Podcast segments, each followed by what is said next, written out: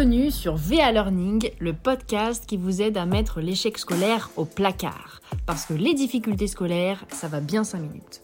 Je suis Valentine Armbruster, coach certifié et auteur du livre Dépasser les difficultés scolaires, ni cancre ni dyslexique, peut-être kinesthésique, publié aux éditions Albin Michel. Et pendant plusieurs années, j'ai accompagné des élèves en difficulté scolaire en leur partageant ma méthode qui m'a permis d'aller jusqu'en master sans redoubler, malgré le fait que l'enseignement ne m'était pas adapté. Chaque semaine, je vous partage un épisode dans le but de vous en apprendre davantage sur la pédagogie, mais aussi pour aider votre enfant à optimiser son apprentissage en vous donnant des astuces et des méthodes concrètes.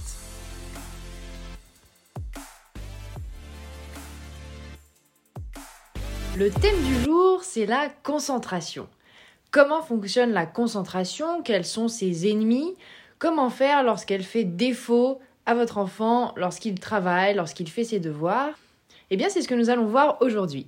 La concentration, donc, c'est la capacité à focaliser son énergie mentale sur un sujet, euh, un objet ou sur une seule pensée, tout en excluant toute autre idée, pensée, ressenti ou sensation sans rapport.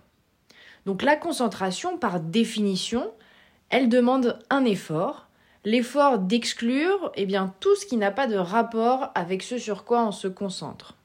Et aujourd'hui, c'est vrai qu'il y a tellement de sollicitations extérieures, d'éléments de distraction, que la concentration durable, euh, la concentration de qualité, devient de plus en plus difficile et on a beaucoup de choses en tête, on ingère énormément d'informations avec les réseaux, la télé, on est souvent surstimulé.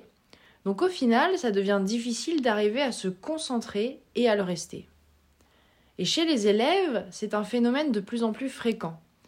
Je reçois beaucoup de messages de parents qui me disent euh, Mon fils manque de concentration, en classe il ne tient pas en place, euh, ma fille ne retient pas ce qu'on vient de lui dire parce qu'elle est distraite. Alors comment faire Eh pour aider son enfant à améliorer sa concentration lorsqu'il travaille?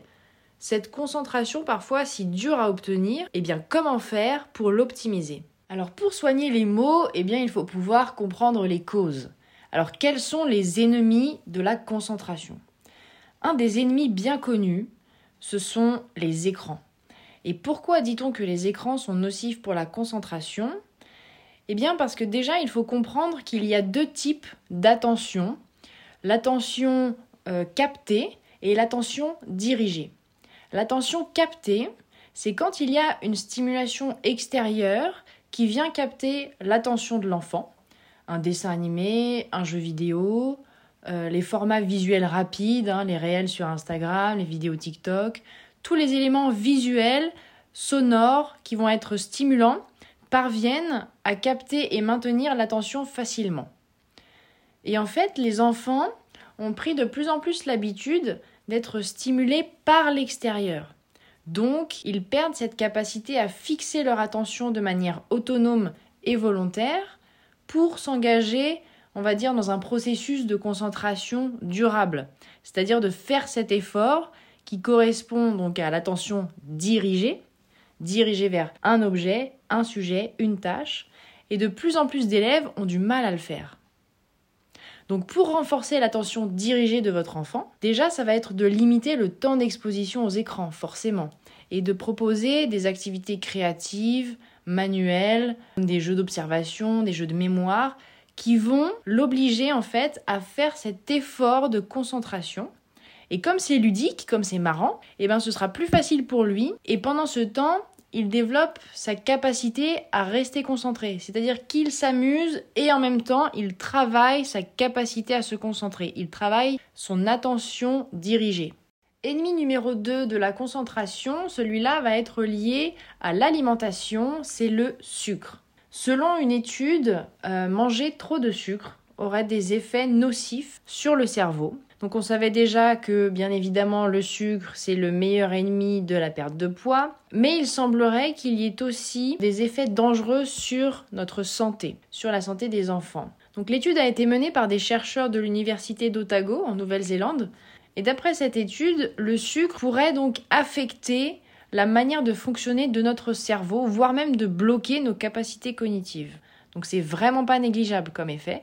Et pour mener cette étude, les chercheurs ont étudié la performance cognitive de 49 participants, donc qui ont consommé des boissons contenant une quantité assez conséquente de glucose. Donc c'est le sucre qui est présent euh, naturellement dans l'alimentation, mais aussi de sucrose, ce qu'on appelle le sucre de table, le sucre blanc ou le sucre de canne et de sucralose, donc c'est l'édulcorant artificiel qui a un pouvoir euh, sucrant qui va être 600 euh, fois supérieur à celui du sucre. Donc on en met très peu, on a toujours le goût sucré. Alors ces participants donc, ont été confrontés à une analyse dans leur délai de réponse, au niveau du calcul, mais aussi à des tests psychologiques pour mesurer le processus cognitif. Et le résultat a montré ben, que ceux qui ont consommé du glucose ou du sucrose ont des performances plus faibles que ceux qui ont consommé du sucralose, cet édulcorant artificiel. Et ils se sont rendus compte que leur niveau d'attention déclinait également. Donc au final, en limitant le plus possible le sucre industriel dans l'alimentation, on agit sur les capacités de concentration. Donc c'est aussi un paramètre, un facteur à prendre en compte. Troisième ennemi de la concentration, cette fois lié à la pédagogie, c'est l'apprentissage passif. Et c'est Einstein qui disait euh, la connaissance s'acquiert par l'expérience, tout le reste n'est que de l'information. En fait, nous avons besoin, pour apprendre, de pouvoir être actifs, d'être acteurs de notre processus d'apprentissage. Pour les élèves kinesthésiques, donc pour ces élèves qui ont besoin de passer par les mains, par le ressenti pour se représenter une information et la comprendre, être assis en classe, passivement, à écouter un professeur, eh ben c'est terrible.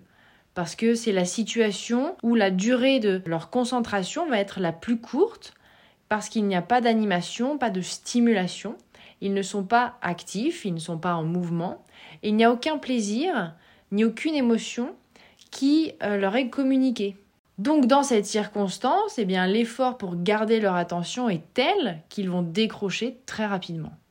Et en effet, pour ces élèves, la concentration est interrompue, discontinue, et elle est donc très difficile pour eux. C'est très difficile pour eux de saisir ce qui est dit, étant donné qu'ils manquent euh, d'éléments, parce que ben, forcément ils décrochent, donc c'est un petit peu ben, comme si euh, ils devaient passer un examen de compréhension écrite avec un texte à trous.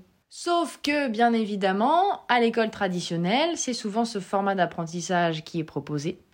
Et c'est pas toujours évident de le changer. En revanche, à la maison, il y a des choses que vous pouvez mettre en place pour faciliter l'apprentissage de votre enfant sans reprendre le même format qu'à l'école. Votre enfant n'est pas obligé de rester assis pour faire ses devoirs, par exemple. Il y a d'autres moyens d'apprendre qui pourraient être privilégiés.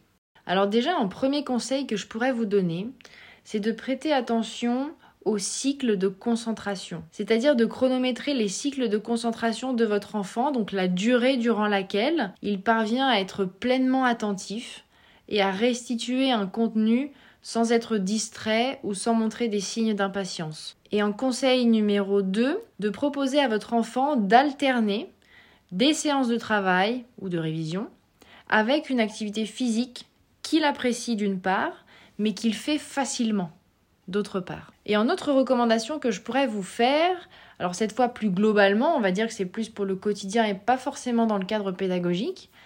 Euh, alors ça s'adresse pour les enfants bah, de tout âge, c'est le sport et les activités en extérieur. Pourquoi? Eh bien parce que le sport et les activités en extérieur dans la nature aident les enfants à focaliser toute leur attention sur ce qu'ils font et les aident en plus, même, à évacuer toute tension ou nervosité qui pourrait venir troubler leur capacité de concentration. Donc vous faites d'une pierre deux coups. Vous les aidez à travailler leur attention dirigée et vous leur permettez d'évacuer eh bien du stress ou toute chose qui pourrait venir troubler leur capacité de concentration. Donc en leur donnant la possibilité d'être au contact de la nature, dans un parc, un jardin, en forêt, euh, dans des fermes pédagogiques ou construire une cabane, vous leur donnez cette possibilité de renforcer leur concentration.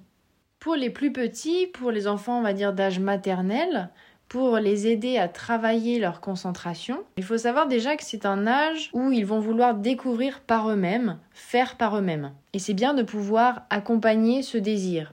Et pour cela, vous pouvez leur donner cette possibilité de renforcer leur concentration dans des tâches quotidiennes comme euh, leur apprendre à mettre leurs chaussures, à se coiffer, à se laver les dents, pour qu'ils puissent le faire au final tout seuls. Donc d'abord vous montrez comment vous faites et ensuite vous le laissez faire. Et pour vous aider bien à comprendre euh, cette posture, la bonne posture à adopter, vous pensez à un guide de montagne.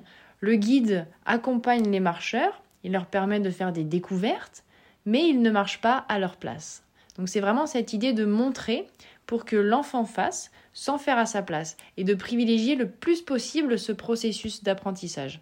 Et en donnant à votre enfant la possibilité de répéter ses actions quotidiennement jusqu'à ce qu'il réussisse, hein, vraiment à son rythme, vous serez surpris de découvrir l'intensité de sa concentration et tous les efforts déployés pour y parvenir. Il va vraiment se concentrer à chaque fois sur les tâches que vous allez euh, lui donner.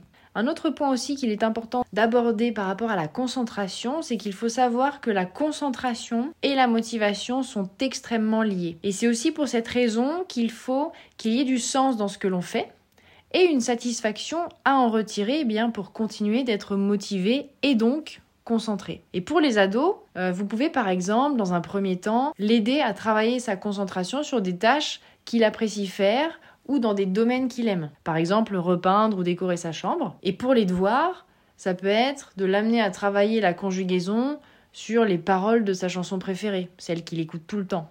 Toujours dans cette idée d'aider votre enfant à optimiser sa concentration, eh bien, je vous recommanderais aussi d'observer dans quel domaine votre enfant arrive à être concentré et essayer d'établir la liste des critères qui font qu'il est concentré dans cette activité.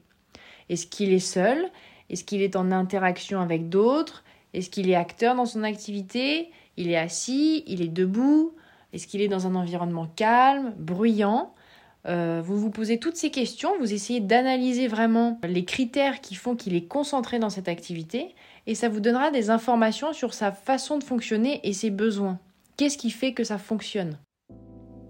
Voilà, donc j'espère que ce podcast sur la concentration vous aura apporté quelques éléments qui pourront vous aider ben, à optimiser la concentration de votre enfant, à comprendre comment elle fonctionne, mais aussi connaître les différents ennemis de la concentration et de pouvoir remporter quelques batailles par rapport euh, à la concentration et aux difficultés à rester concentré. N'hésitez pas à prendre quelques minutes pour noter les idées clés que vous avez envie de retenir et faites un tour sur mon site internet valentinarbrester.fr pour découvrir d'autres solutions je vous retrouve très bientôt pour un nouvel épisode pour continuer de mettre un terme à l'échec scolaire et de parler toujours plus de solutions à mettre en place. À très vite.